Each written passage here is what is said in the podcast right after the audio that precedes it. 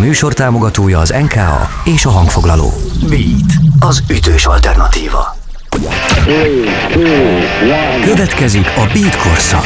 Rock történet hangosan. Beat Rádió, az ütős alternatíva, ez pedig a Beat korszak, a rock történeti örökség. Hangosan Bajnai Zsolt vagyok, és mai vendégem Vas Norbert, és azt is mondhatnám, hogy akasztjuk a hóhért, hiszen Norbi néhány hónappal ezelőtt még a mikrofon másik oldalán ült, illetve hát hú, most már hosszú évek óta dolgozunk együtt, de ami az apropó, az ugye a Mindenki című nagyon érdekes könyv, már műfáját se tudtam elsőre megmondani, hogy ugye ez pontosan mi, de erről majd külön beszélni fogunk.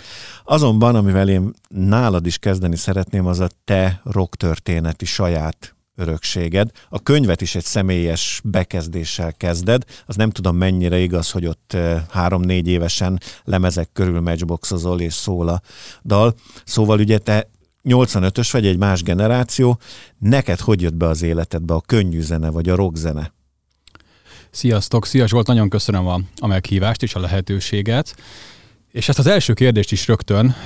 Az, a, az első bekezdés, amit idéztél a kötet be, beköszöntőjéből, az úgy helyel közel igaz. Tehát, hogy tényleg így emlékszem a, az óvodás évekre, hogy, hogy mindig szól a háttérben a zene, ez lehet akár a rádió, de lehetnek tényleg kazetták, vagy pedig bakelitlemezek. És közben én matchboxozom konkrétan. Tehát, hogy tényleg ezek a formák, meg ezek a, a színek egyébként, amik, amik nagyon erősen megmaradtak, a, a lemezborítók, és hogy mindig volt valami háttérzene. És aztán utána, hogy, ahogy, ahogy cseperedtem, idősödtem, akkor engem is elkezdett ezt foglalkoztatni, és hát nagyon más korszak volt az, még a maihoz képest is, és arra emlékszem, hogy amikor először megpróbálom én magam is fogjul ejteni a zenét, amikor ugye megpróbáltam a rádióból felvenni egy-egy dalt, a kívánságműsorból, vagy bármilyen más egyéb adásból, és hát azok egészen más idők voltak, nem, nem beütöttük magunknak, hogy ez a kedvenc dalunk, és akkor szóljon, hanem akkor volt, hogy órákat el kellett tölteni a, a rádió mellett ülve, és várni arra, hogy elhangozzon az a dal. De ez azt jelenti, hogy nálatok otthon a szülők révén volt lemezgyűjtemény, mindig szólt a könnyű zene, vagy nem tudom, lehet, hogy opera rajongók voltak, arra is volt példa, hogy, hogy milyen zene vett körül, vagy milyen lemezek vettek körül otthon a lakásba. Abszolút volt ö, könnyű zenei gyűjtemény, apukámnak rengeteg bakelitje volt, tehát nagyon sajnálom, hogy egy költözés alkalmával aztán ez az óriási pak, ez, ez máshova ö, került, és akkor az volt egy időszak, amikor ezt nagyon-nagyon fájlaltuk, hogy, hogy ezt nem sikerült megtartani, de abban az időszakban ezek ott voltak, ezek a bakelitek, és tényleg volt egy vagy két polc ö, dedikáltan a ö, A, a szekrényen, és akkor ezek ott álltak egymás mellett, vagy szépen sorba rendezve, és hát ez, ebben persze tényleg azok a legnagyobbak, akik a, a Mindenki című kötetben is szerepelnek, tehát az el gé té, az Omega, a Metro, az Illés zenekar, ezek közül nagyon-nagyon sok volt, és aztán valahogy ez aztán vegyült még talán a, a nagyszüleimnek a gyűjteményével, tehát voltak ebben ilyen ö, táncdalénekeseknek a felvételei, különböző válogatáslemezek a hetvenes évekből, és aztán sajnos ez mind odaveszett, és akkor kellett egy újabb ö, kanyart venni egy nagy levegővel, és akkor elkezdtem magam is ö, gyűjteni, vagy beszerezni, meghallgatni. Zenélt valaki, vagy volt bárkinek bármi köze a zenéhez így családilag? Vagy téged, mint minden rendes értelmiségi családba beírattak zongorázni, vagy szolfézsra? Érdekesen alakult. Nálunk anyukám volt, aki hegedült, és kórusban is énekelt, apukám pedig sportolt. És valahogy nekem úgy alakult az életem, hogy én is az uszodában kötöttem ki, és az valószínűleg így, hát nem tudom, logisztikailag meg egyéb szempontból is sok lett volna, hogy én még zenét is tanuljak, így aztán én végül nem tanultam zenét, de, de valahogy félfüllel mindig ott voltam, és hát erre egyébként sajátos módon az, az úszóedzések is alkalmasak, hogy annyira unalmas, hogy faltól falig rovod a métereket, meg a kilométereket, hogy hát folyamatosan fejbe ilyenkor énekel az ember óhatatlanul. Tehát, hogy ilyen módon is, ha nem is jártam zongoraórákra, de valamilyen módon ezeken az alkalmakkor is velem volt a zene. És mi az első emléked, amikor te tudatosan választottál zenét, amikor azt mondtad, hogy ezt a lemezt, vagy erre a koncertre, vagy, vagy nem tudom én, a tévébe valamit meg akarok nézni, de az már a te döntésed, tehát nem a szüleitől maradt rád egy műsor. Ez is nagyon markánsan megvan, és ez is egy, egy, egy helyhez köthető. Kaposváron ö, laktunk, és a cé dé Box nevű hely volt az a, az elosztó, ami tulajdonképpen annak idején talán valami hasonló jelentőséggel bírt, mint mondjuk a, a Ceglédi ö, zeneudvar, ami annak idején egy budapesten egy legendás beszerzőhely volt. Na, ez volt Kaposváron a cé dé Box. És ö, arra emlékszem, hogy suli után, amint kicsöngettek a hatodik vagy a hetedik óráról, akkor vettük a hátizsákunkat, és ilyen kettesével, hármasával bementünk a cé dé Boxba, és hát ott tényleg volt, hogy fél órákat, de el is, azt is álltam kezdve, hogy órákat töltöttünk azzal, hogy nyitogattuk a cé dé-tokokat, ugye ez már a cé dé korszak, tehát a kilencvenes éveknek a közepe, nézegettük mindent, próbáltuk memorizálni azt, hogy ki volt a technikusa az adott lemeznek, ki csinálta a fotókat, mindent igyekeztünk megtudni, és hát volt egy ilyen, talán erről már lehet beszélni, mert, mert jó régen történt, de ez valami szerintem a szürke gazdaságnak volt egy ilyen sajátos nyúlványa Kaposváron, talán egyébként másút is lehetett ilyen az országban, hogy nem volt annyi zseppénzünk, hogy megvegyük ezeket az eredeti cé dé-ket, viszont volt egy olyan lehetőség, hogy pult alól, hogyha valahogy ilyen megfelelő hangsúllyal vagy tónusban fordult el az előadóhoz, akkor meg lehetett arra kérni, hogyha ott náluk vásároltál egy üres kazettát, egy kilencven percest, vagy egy hatvan perceset, attól függ, hogy mire volt szükség, akkor egy bizonyos összeget még egy kis felárért rámásolták azt a lemezt, amire neked szükséged volt, és akkor volt, hát évekig gyakorlatilag így bővült a gyűjteményünk, és az még egy újabb paradigmaváltás volt, amikor már ugye arra is kérdeztél, hogy az első megvásárolt, szerintem az nekem még kazetta volt, és ugyancsak a cé dé boxban, és akkor, amikor már úgy megy oda az ember, hogy na most nem másoltatni fogok, hanem megvan a célpont, a kiszemelt zenekar, és akkor... akkor és az euh... mi volt? Hát nekem a, a Guns N' Roses egy nagyon fontos euh, gyerekkori hatás volt, és könnyen lehet, hogy ez egy Guns N' Roses kazetta volt. Erre nem veszek mérget, de, de nagyobb. De talán, talán azt gondolom, hogy egy Guns N' lemez lehetett. Ugye két generáció vagyunk, és az engem nagyon izgat, hogy ugye amikor te ilyen tizenéves felső tagozatos vagy középiskolás voltál, ugye akkor az, a, már jóval túl vagyunk a rendszerváltáson, meg akkor már mennek a kereskedelmi televíziók, és az az időszak az én fejemben úgy él, hogy akkor a magyar zene az nagyon ilyen háttérbe szorult. Hogy neked mennyire voltak magyar zenekarok így a látóteredben tizenévesen? Érdekes a kérdés, mert ö, tényleg én is arra emlékszem, hogy még a kilencvenes évek legelején, tényleg még így óvodás nagycsoportban a, a szomszéd fiú, aki, ahol laktunk, ő egy nagyobb, három-négy évvel idősebb srác volt. Abban az életkorban az egy nagyon nagy ugrást jelent, és ő em té vé fogyasztó volt, és ugye akkoriban még, ahogy a, ö, szokták mondani, még tényleg az em té vén zenét lehetett hallani, nem mindenféle valóság sokat, és akkor tényleg én is rendszeresen bekapcsoltam, tehát hogy a parabole antennán megfogtuk az em té vét, volt, hogy havazott, meg volt, hogy nem jött be teljesen jól, de azért ott lehetett aktuális slágerekkel találkozni. És szerintem ez az a korszak, amikor megjelentek a magyar zenecsatornák is, a, a, a Z plus, ami később Viva té véként élt aztán tovább, és ezek, ö, ezek nekem nagyon fontos igazodási pontok voltak. Tehát, hogy a, a zenék nagyon sok ö, új dal, meg új együttes a videóklipjével együtt van meg nekem a lenyomata. Pontosan ezek miatt a, a zenei csatornák miatt, és akkor az egy ilyen bevett út volt szerintem, ö, nekem biztosan, de talán ilyen generációsan is, hogyha láttunk valami izgalmas klippet, ami megfogta, ö, az, ami, ami elkezdett érdekelni, akkor megint mentünk a cé dé boxba, és akkor Vagy, vagy a másolt verziót, vagy pedig, ha már vastagabb volt az erszényünk, akkor akár a, a, a rendes lemezt is megvásároltuk. Szóval alapvetően azt gondolom, hogy ha a rádiók kevésbé is, de, de a, ezek a zenei tévék, ezek azért ott voltak a, a mi időnkben is. És ebbe van magyar zene? Tehát tényleg ez izgat, hogy tizenöt év korkülönbséggel, meg ugye ez az ezredfordulón járunk valahol, hogy mennyire jelennek meg a magyar zenekarok? Van magyar zene, de, de nem annyira markáns, mint a, a külföldiek. Ugye, hogyha nem tévedek nagyot, de, de javíts ki, hogyha mégis, az úgy gondolom most, vagy ö, erre egyébként nem gondoltam még korábban, de most a kérdésed kapcsán, vagy úgy rakom össze, hogy ez az időszak, amikor tulajdonképpen a magyar zenekarok is nagyon erősen próbálnak külföldi mintákat követni. Tehát ugye ez az az időszak, amikor még a, a Heaven Street Seven, sőt a Queen Bee lemezek is angol nyelven jelennek meg. Ez az időszak, amikor, mit tudom én, feltűnik a Fresh Fabrika az em té vén, és, és egyébként egy óriásit mennek. Ez az az időszak, amikor ugye itt Somogy megyéről beszélünk, és akkor említsünk két fontos somogyi kötődésű zenekart, a Zsegárt és a Yonderboyt, amik alapvetően elektronikus jellegű formációk, de mégiscsak angol nyelvű szövegekkel futnak a dalaik, és aratnak egyébként európai, vagy azt is lehet mondani, hogy világsikert. Tehát szerintem ez az időszak, amikor úgy kevésbé válik el, vagy kevésbé markánsak azok a zenekarok. Persze ugye ebben az időszakban vannak ezek a lánybandák és a fiúbandák is, amiknek megvannak megint az európai, meg a világszinten is a, a nagy testvérei, de, de ezek mondjuk kevésbé voltak markáns hatással rám, vagy a, a korosztályunkra. Tehát, hogy tök érdekes, hogy, hogy igen, hogy, és egyébként az első magyar lemez meg szerintem, amit, amit szintén saját pénzből vettem, az egy Heaven Street Seven lemez volt, a Cukor, ami talán az első, ahol már magyarul szólalnak meg a há es hét dalok. És ugye a beszélgetésünk apropója mindenki, ami alapvetően koncertélményeken dolgozik. De neked mi az első koncertélményed? Ugye akkor Kaposváron vagyunk, kétezer környékén feltételezem. Mi, mik, mik jutottak akkor oda el? Azt hiszem, hogy tulajdonképpen egészen remek felhozatalt kaptunk. Tehát, hogy akkoriban két koncerthelyszín is működött a, a városban. Az egyik az egykori Szivárvány, pontosabban most Szivárványzeneház néven működő, egyébként egy késő szecessziós palota.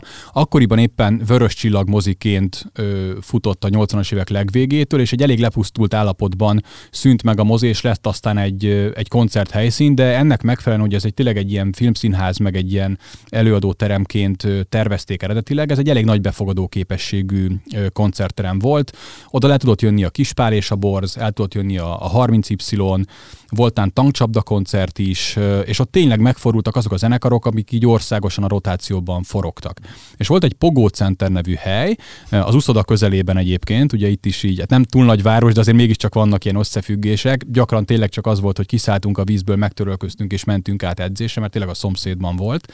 És a A Pogócenter az meg arra volt alkalmas, hogy ez egy kisebb színpad, kisebb befogadó tér, és ott azok a alternatív um, ilyen szubzsánerek meg tudtak jelenni, mint például a punk, de voltak ott egyébként elektronikus zenei koncertek, megfordultak ott szkázenekarok, metálzenekarok, Kaposváron a metál szintér az abban az időben elég erős volt, engem mondjuk az kevésbé szippantott magába, de mégiscsak nekik is kínáltak fellépési lehetőséget, szóval azt hiszem, hogy ha nem is túl gyakran, de mondjuk évente egyszer, vagy mondjuk kétszer láthattuk azokat, ami, akikért az ország akkor rajongott itthon.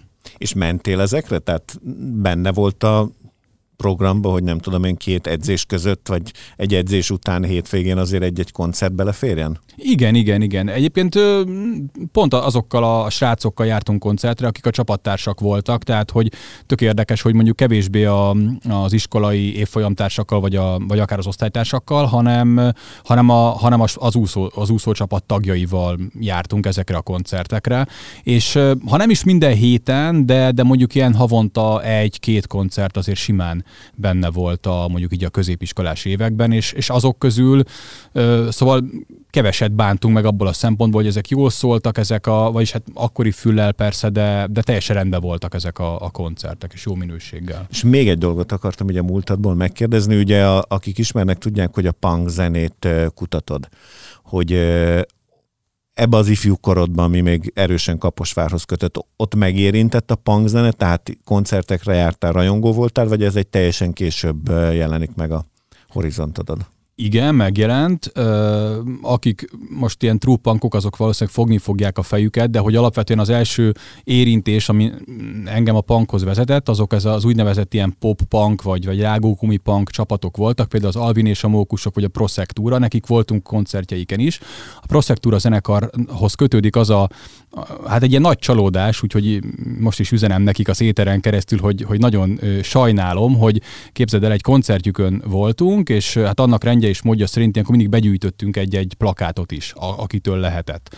És azok, azok meg is vannak valahol, egy ilyen cipős doboznak a mélyén, és akkor én vettem a bátorságot, és írtam nekik egy rajongói levelet, hogy tisztelt Prosectura zenekar, láttunk titeket Kaposváron, nagyon jók voltatok, és küldtem, de valószínűleg bennem volt ez a, hogy, hogy ez így működhet, küldtem a lemez, vagy a, a levél mellé egy üres kazettát, hogy tegyétek meg, légy szó, hogy rámásoljátok a legújabb lemezeteket, mert nagyon kíváncsi vagyok, és nem értettünk minden szöveget.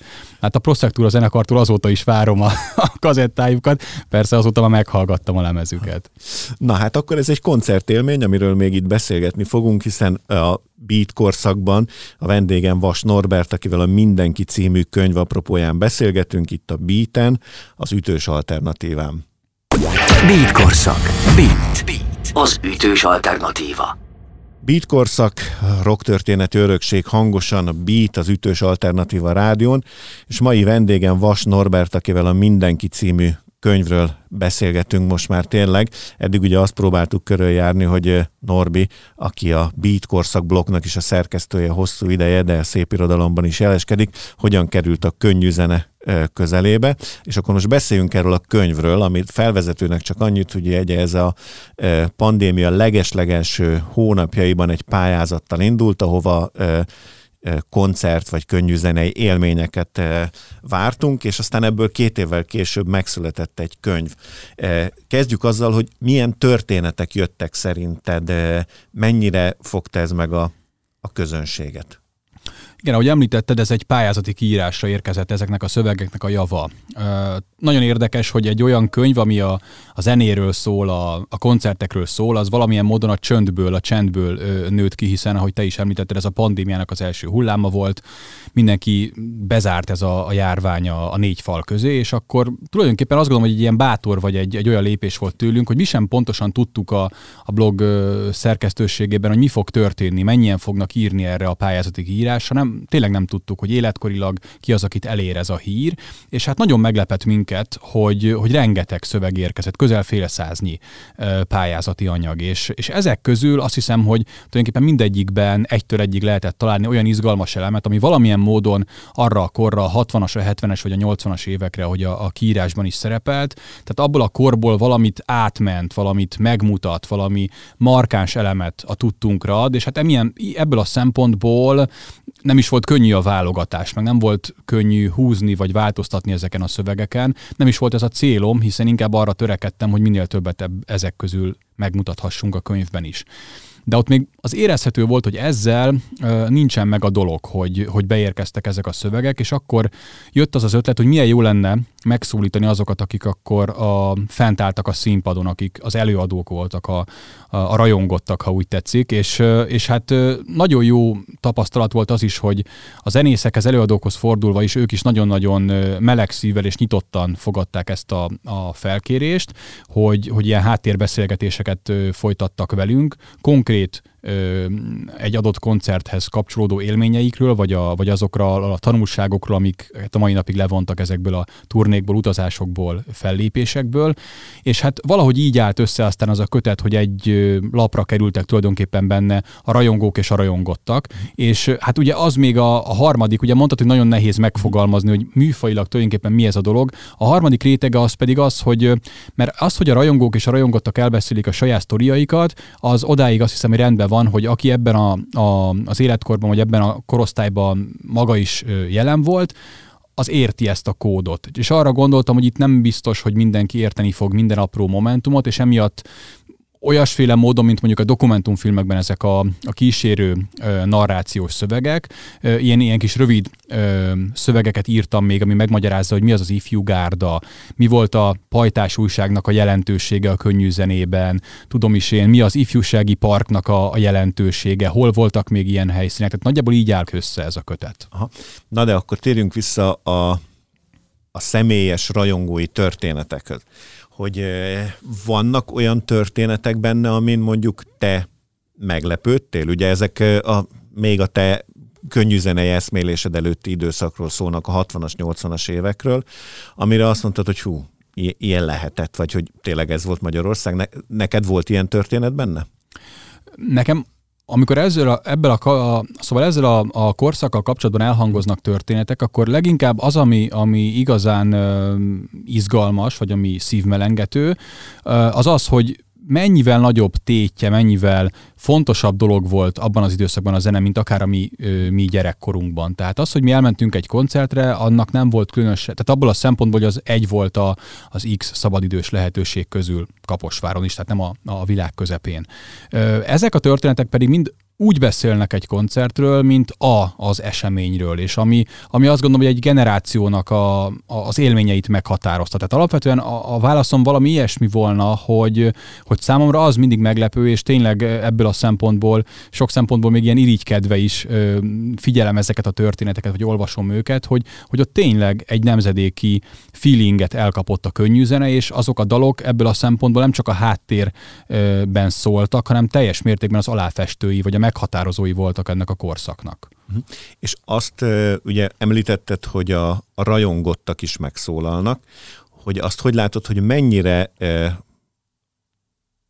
van párhuzam a két történet között, a rajongó és a rajongott történetben. Mert ugye a, a rajongónak egy esemény, a rajongótnak abban az évben a kétszázadik koncertje. Ugye számomra a legszórakoztatóbb, ugye talán Soltész Rezső mondja, hogy ebből egy szó nem igaz, ami az ő nevéhez köthető. Tehát, hogy, hogy egyrészt emlékeznek, emlékezhetnek-e bizonyos sztorikra, és nagyjából ugyanúgy emlékeznek-e. Igen, ez nekem is nagy kérdés volt, mielőtt belevágtunk abba, hogy őket is megszólaltassuk, és bennem is volt egy kis szkepszis, hogy most vajon több ezer koncerttel a háta mögött mennyire emlékszik egy konkrét eseményre. De nagyon érdekes az, hogy ezek az előadók, ha az adott, mit tudom én, hetvennyolc májusi koncertre nem is emlékeznek tű élesen, de a helyszínt azt nagyon-nagyon jól tudják, hogy ott milyen nehézségekkel kellett szembesülniük, mi volt, aki, vagy esetleg volt-e olyan valaki, aki, aki a, a segítségükre volt, volt-e valami klubvezető, aki, akire lehetett mindig számítani, aki előkészítette a terepet, mik voltak azok a, a zűrösebb dolgok, amikkel találkoztak egy-egy helyszínen, és ilyen módon szerintem nagyon-nagyon pontosan emlékeznek az előadók is ezekre.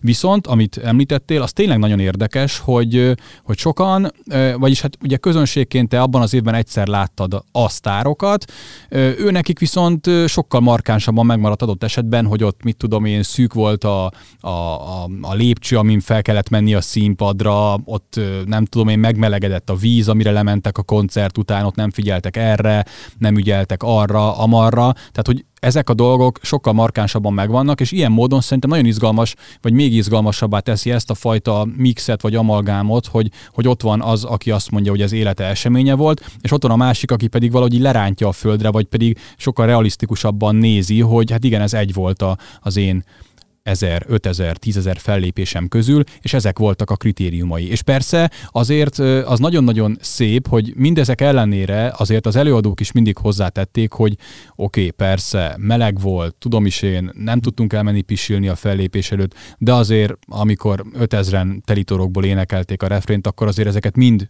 egy pillanat alatt elfeledtük, és ott voltunk együtt. Amikor szerkesztetted, épp ebből kiindulva nem féltél attól, hogy ugye a eljutni egy koncertre az maga az álom, a koncertet, kétszáz koncertet adni az meg a rögvalóság, hogy egy kicsit kiábrándítja azokat, akik itt a rajongók, hogy hát a, ami nekem maga a csoda volt, az neki a hétköznapok. Szerintem amiatt lehet izgalmas ez a rajongóknak, és én azért nem tartottam ettől, mert, mert más oldalukról mutatja meg a sztárokat. Akkor ők fenn voltak a színpadon, nyilván, hogyha ez egy kis klub volt, és ez megint csak az akkori időszakban talán lehetett velük közvetlenebb viszonyt kialakítani, de mégis nagyon sokan ö, nem találkoztak velük civil emberként, hanem, hanem a sztárként, a gitárosként, a dobosként, a, tudom is én, a zongoristaként, a frontemberként látták őket, és ezek a, a, az őszinte megnyilatkozások pedig egy kicsit a más oldalukról, talán, talán az emberi oldalukat mutatják meg ezeknek a, ezeknek a rajongott sztároknak, és én azt gondolom, hogy emiatt a, a rajongóknak is nagyon izgalmas lehet, hogy egy kicsit kicsit más ö, fénytörésben mutatkoznak meg az ő hőseik. Mennyire tekinthető ez a könyv mind a rajongók, mind a rajongottaknak a, az elmondásai, mondjuk egy történeti, poptörténeti forrásgyűjteménynek.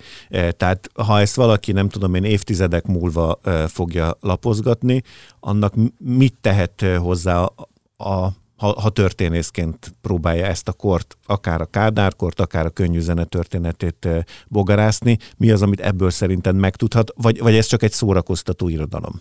Azt gondolom, hogy talán több annál, mint szórakoztató irodalom. Ö, valami olyasmit gondolok én róla, hogy, hogy, hogy forrásként lehet és érdemes is hozzányúlni, de, de azért ezekben egy adott ponton én azt el is engedtem, hogy a, a legenda áradjon. Tehát, hogy nem biztos, hogy, hogy minden ugyanúgy volt, ahogy, meg, ahogy ezekben az írásokban előkerül, nem biztos, hogy a fellépők sorrendje stimmel, nem biztos, hogy éppen csütörtöki nap volt, lehet, hogy éppen szerda történt az, amit írnak. Tehát ebből a szempontból könnyen lehet, hogy, hogy mondjuk egy alapos történész az, az revízió alá kell, hogy vegye.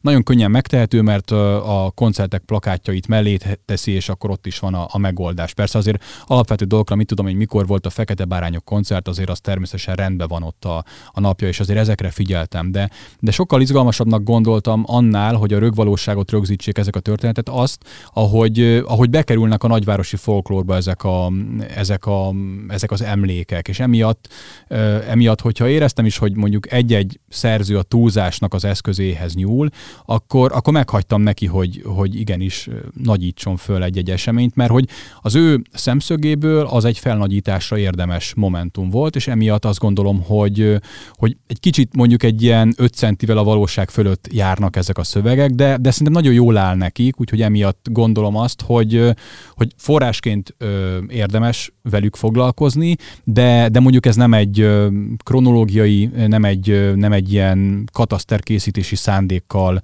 álltak össze ezek a történetek, hanem sokkal inkább, hogy megmutassák azokat a színeket, azt a kavalkádot, ami, ami ezeket az évtizedeket jellemezte.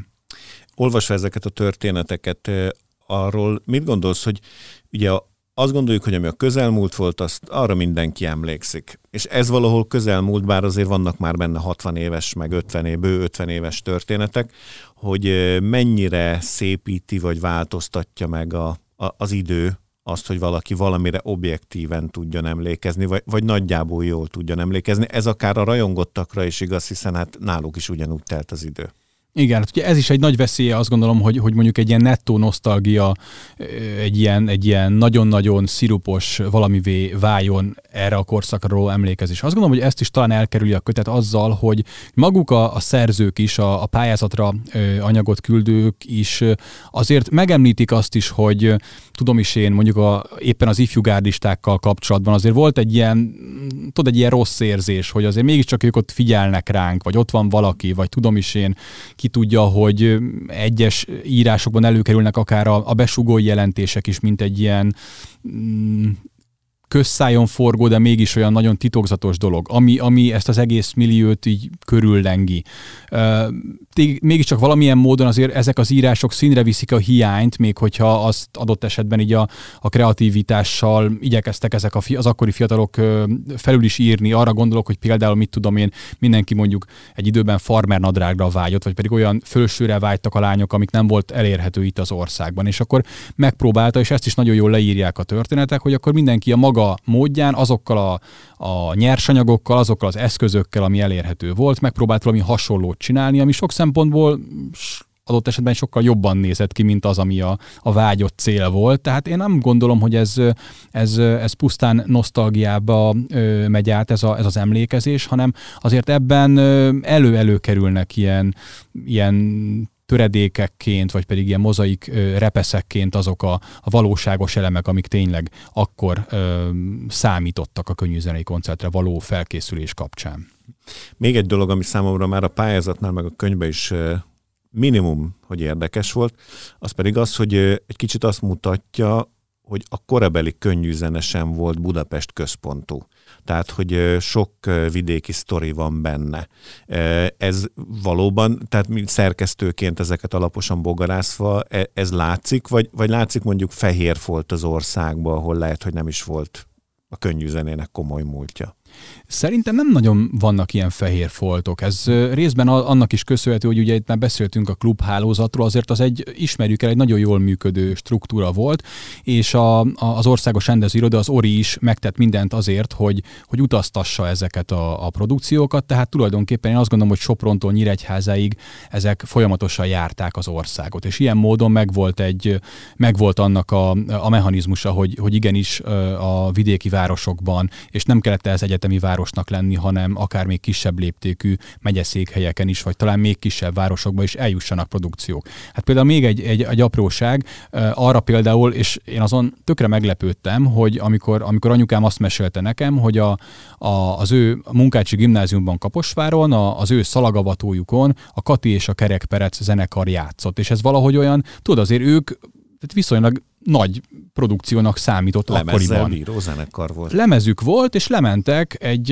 egy Somogyi, tehát Kaposvárra, és azt mondták, hogy akkor mi most itt a, a ballagó ö, ifjúságnak lenyomjuk a dalainkat. És szerintem azért ez mutatja, hogy, hogy azért erre volt ö, kereslet, de, de azért a kínálat is ö, azt hiszem, hogy, hogy megvolt, és hogy megvolt tényleg ennek az infrastruktúrája, hogy eljussanak ezek a zenekarok, és akik pedig ott éltek, akkor ők is egyrészt azért volt ez szerintem nagyon jó, mert a lokális ö, fiatalságot arra buzdított, hogy ő is hangszert ragadjon, és, és elkezdtek ők is ö, akkor ö, próbálni, akár saját, saját dalok írásáig eljutni. Másrészt meg tényleg azok a fiatalok, azoknak, tehát hogy gondolom a naptárban már beírták, hogy akkor most ebben a két vagy három hónap múlva ez meg az a banda fog érkezni a városba, és hát akkor nyilván akkor fényesnek kellett lenni a cipőnek, és stb. stb.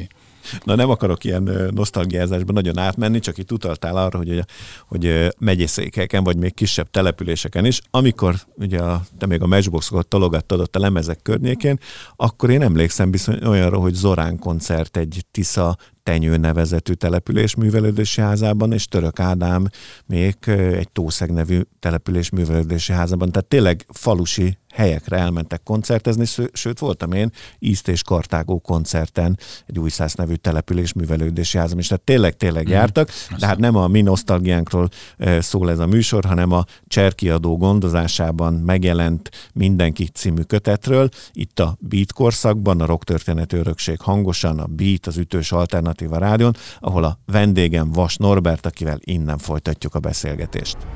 Beat korszak. A rocktörténet hangosan.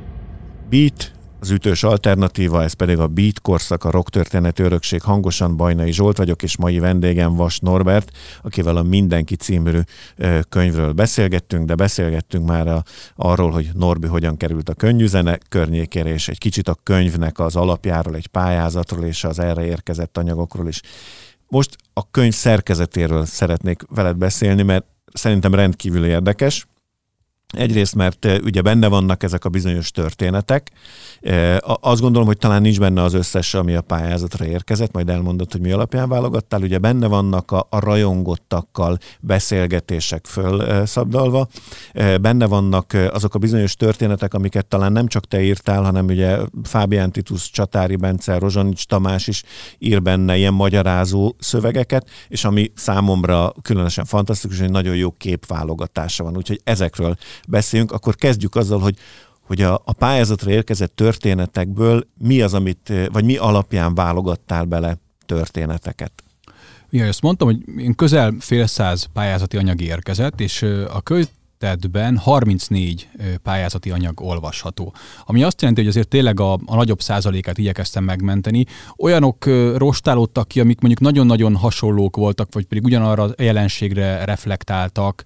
Tehát, hogy ilyen szempontból azt gondoltam, hogy ha megismételjük ugyanak, ugyan azt a sztorit még egyszer, vagy, vagy egy kicsit más öm, fénytörésben, azt, az, az inkább kioltja a, azt a jelentőségét, amit, amit neki tulajdonított a rajongó, és akkor ilyenkor egy-egy, egy-egy szöveget fájó szívvel kirostáltam a szerkesztés során, de ezek is egyébként a blogon elolvashatók, tehát ilyen módon nem vesztek oda.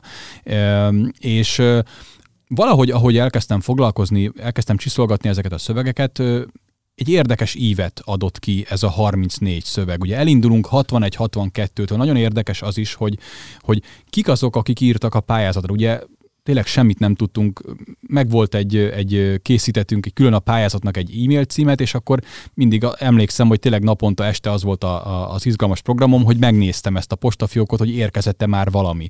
És ahogy persze lenni szokott, nyilván a pályázati határidő előtt egy héttel zúdultak be ezek a szövegek, és hát fogalmam nem volt, hogy kik ezek a, a pályázati írók. De volt azért köztük ismert név is, például Kovacsics András, aki annak idején az Omega zenekarnak a tagja volt, tehát ő maga is zenélt. És ilyen módon szerintem egy izgalmas nyitást kínál a kötetnek az, hogy valaki olyan történetével, Kovacsics öcsi, Kovacsics Andrásnak a, a sztoriáról van szó, aki, ha tetszik, belülről látta és élte át mindezt, és méghozzá a leges legelejét. Tehát itt tényleg a hatvanas évek legelején járunk, ahol még, ahol még tényleg csak a közvetlen barátok csodálkoznak rá Kóbor János elképesztő hangjára, és ahogy leírja Kovacsics András, ahogy lejátszottak egy bugi-vugi menetet, akkor mindenki eldobta az agyát, mert nem tudták, hogy mi ez. Innen indulunk, és a, az utolsó szöveg pedig, az pedig kilencvenkettő és a Nyugati pályaudvar az el gé té búcsú koncertjének az egyike. És azt gondolom, hogy ez egy ilyen, ha tetszik, ilyen szimbolikus kódaként, vagy záró akkordként kínálta magát ez a szöveg. Egyrészt, mert ugye itt ez már kilép a Kádár korszakból kronológiailag, de mégis azt hiszem, hogy ha a könnyű zene történetről beszélünk, akkor a, az el gé té-nek a, a búcsúzása az egy ilyen markáns pontot jelöl ki a magyar könnyű zene történetében. És ebben az utolsó szövegben az is még a szép, hogy itt ráadásul nem is a koncertet átélő a, az elbeszélő, hanem úgy van megoldva, hogy ezt egy huszonegy-két éves lány Strobl Eszter, Eszter írta és küldte be, és ő pedig az apukájától hallotta ezt a történetet, és itt már megjelenik az, amit én egy kicsit szeretnék, hogy, hogy ennek a könyvnek a kapcsán így többször is szóba kerüljön, hogy, hogy nemzedékek leülnek egymás mellé, és beszélgetnek a könnyű zenéről, beszélgetnek a szülők, vagy akár a nagyszülőknek az emlékeiről, és akkor ilyen módon átöröködik a, a zenének a szeretete, és megtudunk olyat a, a szüleink, meg a nagyszüleink nemzedékétől, amire nem is gondoltunk volna, hogy, hogy megtörténhetett velük. Tehát, hogy így áll össze ez az ív, és hát persze közötte rengeteg megállóval, számos zenekarral, és tényleg megcsillan a hatvanas évtizedből is a, a legizgalmasabb rész, a hetvenes évek, jönnek a, a kemény rock koncertek, jönnek a, e, aztán a nyolcvanas évek legelején már a Fekete Bárányok, és akkor eljutunk egészen addig, amíg a, az el gé té elbúcsúzik a közönségétől. Ugye, ha jól sejtem, akkor tényleg akkor megvolt ez a harmincegy néhány szöveg. Mi alapján gondolkodtál abban, hogy kik legyenek a a rajongottak, a megszólalók, és hogy, hogy az mikor dőlt el, hogy nem egy-egy full interjút fogsz mondjuk velük közölni, hanem nagyon jól föl vannak szabdalva, kinek melyik gondolat éppen hova illik. Hát ugye először is végignéztem azt, és készítettem magamnak egy ilyen kis hevenyészet tárbázatot, hogy mik azok az előadók, kik azok a zenekarok, akik szóba kerülnek ezekben a történetekben. És akkor igyekeztem azok közül valahova zenészhez, frontemberhez, akihez volt már kontakt, akkor őket evidens módon megkerestem. Szóval alapvetően mentem végig a listán, és szerettem volna, hogy mindegyik történeten van valami reflexió, és szerencsére ez így is alakult, hogy, hogy nem marad pályázati anyag, ha tetszik, viszont válasz nélkül. Tehát, hogy mindig kialakul ez a legalábbis virtuális, vagy a könyvben megvalósuló párbeszéd. És, és hát nyilván voltak olyan előadók, akik, akik több mindenhez tudtak úgymond hozzászólni, mert hiszen a, az ő produkciójukról volt szó. És akkor ezekből, és egy kicsit azt gondoltam, hogy igen, amire te is utaltál, hogy itt nem végig, tehát nem egy nagy interjúszerűen szerepelnek ezek a szövegek, hanem mindig egy-egy adott ponthoz. Például van egy szöveg, ami a Balatonon játszódik, és akkor, és akkor egy kicsit ilyen tematikusan igyekeztünk összeállítani a kérdéscsokrot, hogy akkor, akkor mindenkitől megkérdeztük, hogy figyelj, hogy emlékszel a balatoni fellépéseitekre? Neked, nektek mit jelentett a Balaton? Van-e ott valami olyan dolog, ami történt? És volt, aki azt mondta, hogy mondjuk a Balatonra pont kevesen tudták volna ezt mondani, de, de volt, aki mondjuk azt mondta, hogy egy adott témakörben neki kevésbé van mondani valója. Semmi gond, akkor mentünk szépen tovább azzal a kérdéssel, hogy figyelj, akkor mondjuk mit tudom én, nézzük meg a Tabánt, ott nektek voltak fellépéseitek, hogy emlékszel a Tabára? Vagy, vagy tudom is én, a turnézásra, a, az, hogy, hogy haladtok A-ból B-be, és hogy megvolt ez a kérdés akkor, és hát persze, a, amilyen organikusan épül egy ilyen interjú egy adott esetben, még szóba került számos egyéb dolog, amire nem is gondoltam, amikor, amikor felkerestem ezeket, vagy hát leginkább ugye a Covid miatt ezek vagy telefonon, vagy ilyen, ilyen Skype-on, vagy különféle ilyen videókonferenciás jellegű beszélgetések voltak, de hogy, de hogy olyan elágazásokhoz is eljutottak ezek a beszélgetések, amik lehet, hogy a könyvben nem kerültek be, de aztán a blogon pedig ezeknek a jelentős részét aztán le tudtuk közölni ténylegesen interjú formátumban, és azok már-már ilyen, ha nem is karrierinterjúk, de legalábbis a, az életpálya egy-egy szakaszát nagyon-nagyon jól ö, átvizsgáló beszélgetések lettek. Már többször utaltára, és mindig elfelejtettem mondani, hogy a beatkorszak pont blog pont hu blogról van szó, amire itt visszautalsz, de és akkor itt még azt akartam ezzel kapcsolatban kérdezni, hogy a rajongottaknak megmutattad a rajongói, legalább a rájuk vonatkozó rajongói történeteket, tehát ők elolvasták, vagy felolvastad, nekik ismerték? Igen, abszolút, ez, ez úgy, úgy kezdődött ez, hogy akikkel felvettem a kapcsolatot, akkor azt mondtam, hogy, hogy volna itt egy történet, nem tudom én, ti játszottatok az Ifi Parkban hetvennégyben. Igen, igen, odáig megvolt a sztori, és mondom, hogy figyelj, itt van valaki, aki ott volt, és ha gondolod, akkor, akkor szívesen megmutatom, hogy ő hogy emlékezett rá. És, és szerintem egyébként elolvasták, tehát hogy jellemzően az volt, hogy, hogy mit tudom én, volt, amit, amire azt mondták, hogy á, figyelj, az nem úgy volt, az biztos, hogy nem úgy volt. És hát most ki tudja, hogy az igazság hol van ebben az esetben, de minden esetre nagyon kíváncsiak voltak ők is. Szerintem azért ez nekik is egy ilyen izgalmas felvetés lehetett, hogy, hogy valaki negyvenöt éve ott volt a ti fellépéseiteken, és, és neki az egy markáns, máig tartó emlék, amit magában hordoz, és szerintem ez egy olyan felvetés volt, amire kevesen ö, reagáltak közönnyel. Sőt, azt hiszem, hogy tényleg mindenki, aki, aki ebben a rajongottak közül beszél ebben a kötetben, azok nagyon alaposan megvizsgálták, vagy megnézték azt, hogy hú, itt mit is ír az én rajongóm. É, hogyan láttál ahhoz a részhez, ugye, ami a magyarázat, amit ugye említettél, ami teljesen érthető, már csak megint a korodra fogok utalni, hogy ugye neked is sok minden nem személyes élmény benne, hogy mi, mi alapján dőlt az el, hogy nem tudom, a Pajtás újság, az Ifjúgárda, a, az ifjúsági ö, ifi parkok, amiből több is volt, hogy ezekről lesz szó. Tehát ezeket hogyan találtad a, a címszavakat? Uh-huh. Hát igen, ezek a címszavak, ebben kapaszkodnék, vagy innen indulnék talán. Ez nagyon jó megfogalmazás. A címszavak, vagy pedig hívószavak, ezeket megint csak a szövegeket olvasva kigyűjtöttem magamnak olyan dolgokat, amik mondjuk adott esetben lábjegyzetelésre méltóak lettek volna, hogyha egy ilyen tankönyvszerű megoldást választunk. Tehát tudom is én, mit tudom én, a Velszi bárdakban megvan lábjegyzetelve egy ma már kevésbé hozzáférhető szó. De azt gondoltam, hogy ehhez a könyvformátumhoz jobban illik az, hogyha ezeket a, a kulcsszavakat egy, egy következő szöveg gördíti, aztán tovább vagy bontja ki, vagy hogyha arról van szó egy, egy szövegben, hogy tudom is én, a Bem rakparton játszott ö, egy zenekar, vagy, vagy Török Ádám bácsi mesél arról, hogy milyen volt az ő Bem rakpart képe, akkor oda nagyon-nagyon illik az, hogy, hogy elhelyezzük a térben, hogy hol van ez, hol volt ez a, a Bem rakpart, kik jártak oda, kik voltak a fő fellépők, és valamilyen módon ezzel tényleg kontextusba tegyük azt, amit, amit a, vagy, a, vagy a rajongott, vagy pedig, a, vagy pedig a, a rajongó elmond egy adott korszakról, ami ugye abban a korszakban, vagy az ő számára, az ő elbeszélői szemszögéből teljesen triviális vagy világos, de, de talán ezek a, a, az átkötések megengedték azt, hogy egy kicsit mondjuk beszéljünk a táncdalfesztiválokról, vagy beszéljünk a, a ki mit tudokról, és ezek mind olyan összekötő szövegekként tudtak működni, Amik, amik tovább tudták gördíteni a, a következő történet, a következő mozaik irányába a könyvnek a szerkezetét. Mindent meg tudtál fejteni? Minden szó vagy utalás visszafejthető ötven-hatvan év távlatából?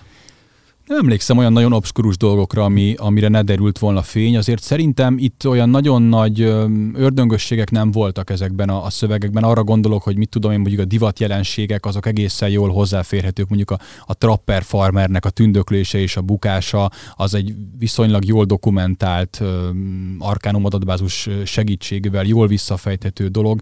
Öm, szerintem a, a helyszínek is egészen jól kutathatók, vagy ezek már részben ugye kutatott ö, dolgok, hogy ezekre is jól lehetett hivatkozni, filmek kerülnek szóba, megint csak egészen jól adatoltak, megnézhetők, visszanézhetők, felidézhetők. Ezek szerintem mind olyan adalékok, amiket, amiket hozzá kellett persze nézni, de nekem ettől volt izgalmas igazán ez a feladat, mert, mert akkor én is ráfókuszáltam azokra a részletekre, amik aztán kiadták a teljes képet. És még egy dolog, képek, ugye a, nagyon gazdag a fotóanyaga.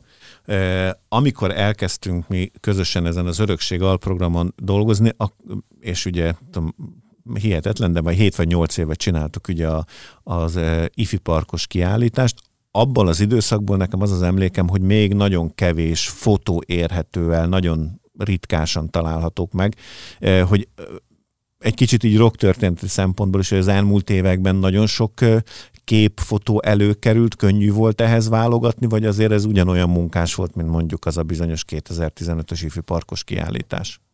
Hát meglepően munkás volt, az, azt, azt biztosan állíthatom, hmm. viszont azt hiszem, hogy másfelől pedig jóval nagyobb számban érhetők el már képek. Köszönhetően az, talán nem csinálunk reklámot ezzel nekik, vagy ha igen, akkor pedig megérdemlik, ez a Fortepán gyűjteményre hívnám itt fel a, a hallgatók figyelmét, ami egy óriási adatbázis, és nagyon jól ö, kereshető, és hát például pont az ifi parkos kiállítás kapcsán ö, én is azt figyeltem meg, hogy öt-hat-hét évvel ezelőtt jóval kevesebb találatot adott ki egy olyan központi helyszíre is, mint a Budai Ifjúsági Park. Azóta szerintem ott már a többszörös jelent meg a, a képeknek az ifi parkról, és egyébként, ahogy a, a Beatkorszak blogot szerkeztem napról napra, és mondjuk, mit tudom én, egy újabb Illéssel kapcsolatos, vagy újabb el gé té-vel kapcsolatos cikket szerkeztek be az oldalra, és akkor mindig megnézem a Fortepánt, hogy van-e új kép, és hát gyakorlatilag van, hogy, hogy akár két hónapon belül is kerülnek fel újabb ö, hagyatékok, újabb gyűjtemények, és szerintem ez nagyon jó, hogy ez ennyire organikusan ö, fejlődik, és hát ez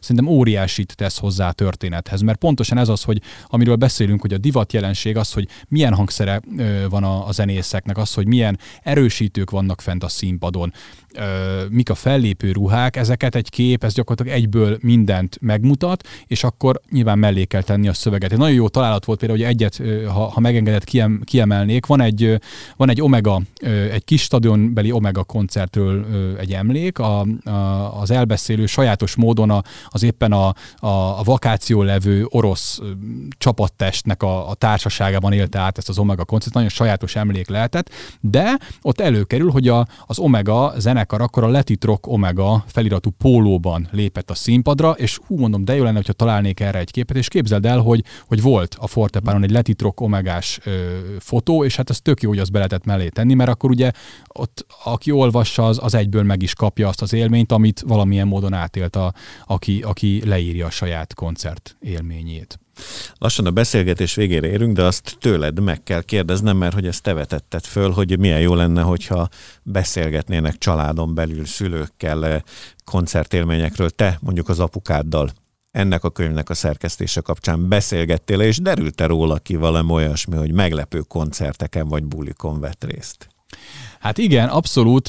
Ugye Kaposván is volt egy ifjúsági park, a Berzsenyi Park mai nevén, és hát ott is voltak koncertek, és hát ugye most nem sokkal húsvét után beszélgetünk, nem tudom, hogy aztán mikor fog ez adásba kerülni ez a beszélgetés, de hogy nekem most egy nagyon friss emlék, hogy, hogy Pécsen voltunk a, a rokonainknál húsvétkor, őket látogattuk meg, és hát ott is előkerültek olyan, olyan pécsi sztorik, meg egyáltalán, hogy, hogy hogy nézett ki abban az időben a, a pécsi szcéna, vagy hogy miként lehetett akár budapesti koncerteken, a nagynéném beszélt egy, egy, egy Illés élményéről, amikor én korábban nem is tudtam, szóval ilyen módon abszolút beindult ez a párbeszéd, és hát tényleg kerülnek elő olyan részletek, amikről korábban, korábban nem volt tudomásom, úgyhogy én nagyon örülök, hogy ilyen módon is ez a kötet tudja ezeket a, a beszélgetéseket így triggerelni, vagy pedig előhívni ezeket a, az emlékeket. Na hát akkor biztassunk mindenkit erre, különösen aki a Beatet, az ütős alternatívát hallgatja, és végighallgatott bennünket a Beat Korszak, a Rock Történet Örökség hangosan című műsorban, ahol Vas Norberttel a Mindenki című könyvről beszélgettünk, ami a Cserkiadó gondozásában jelent meg, és jó egy hónapja már a könyvesboltokba is kapható, és remélem még sok bemutató lesz. Én nagyon szépen köszönöm, hogy beszélgettünk, és akkor mindenki kezébe egy Mindenkit kívánok. Köszönöm, hogy itt voltál. Köszönöm, hogy itt lehettem. Ez volt a Beat Korszak. A rock történet hangosan. Köszönjük, hogy velünk vagy. Beatcast. Ez a podcast a Beat saját gyártású műsora. Beat, az ütős alternatíva. Részletekért látogass el a beat rádió pont hu weboldalra.